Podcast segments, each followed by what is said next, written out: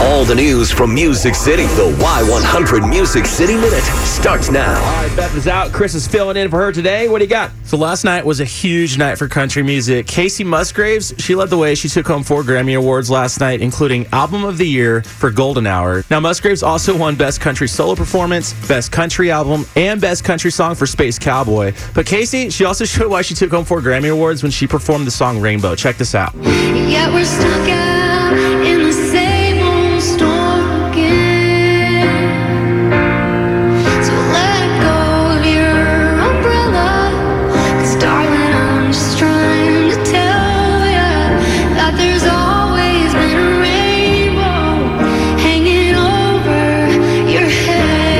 My favorite voices. Love her. She was so good. But it was also a hu- huge night for Dan and Shay. They won Best Country Duo and Group Performance for their song Tequila. But Shay, I love what he said about where he's going to put the trophy. Maybe just right whenever you walk in the door, just right there. Maybe on my kitchen counter to always remember. It's the biggest thing that's ever happened to us. So very thankful that our team and our family got to experience this as well. It takes a village to be able to have a career and have the successes that we had, and we're just thankful, man. This is crazy. Love it. Those guys were so bummed about the CMAs and not Yeah. winning something. So, how about a Grammy? Oh, seriously. And then he crushed it. So Shay, they did Tequila like an acoustic performance. They had an acoustic guitar, the piano. But Shay at the very end, he grabs the microphone and he just wails. Check this out. It's insane.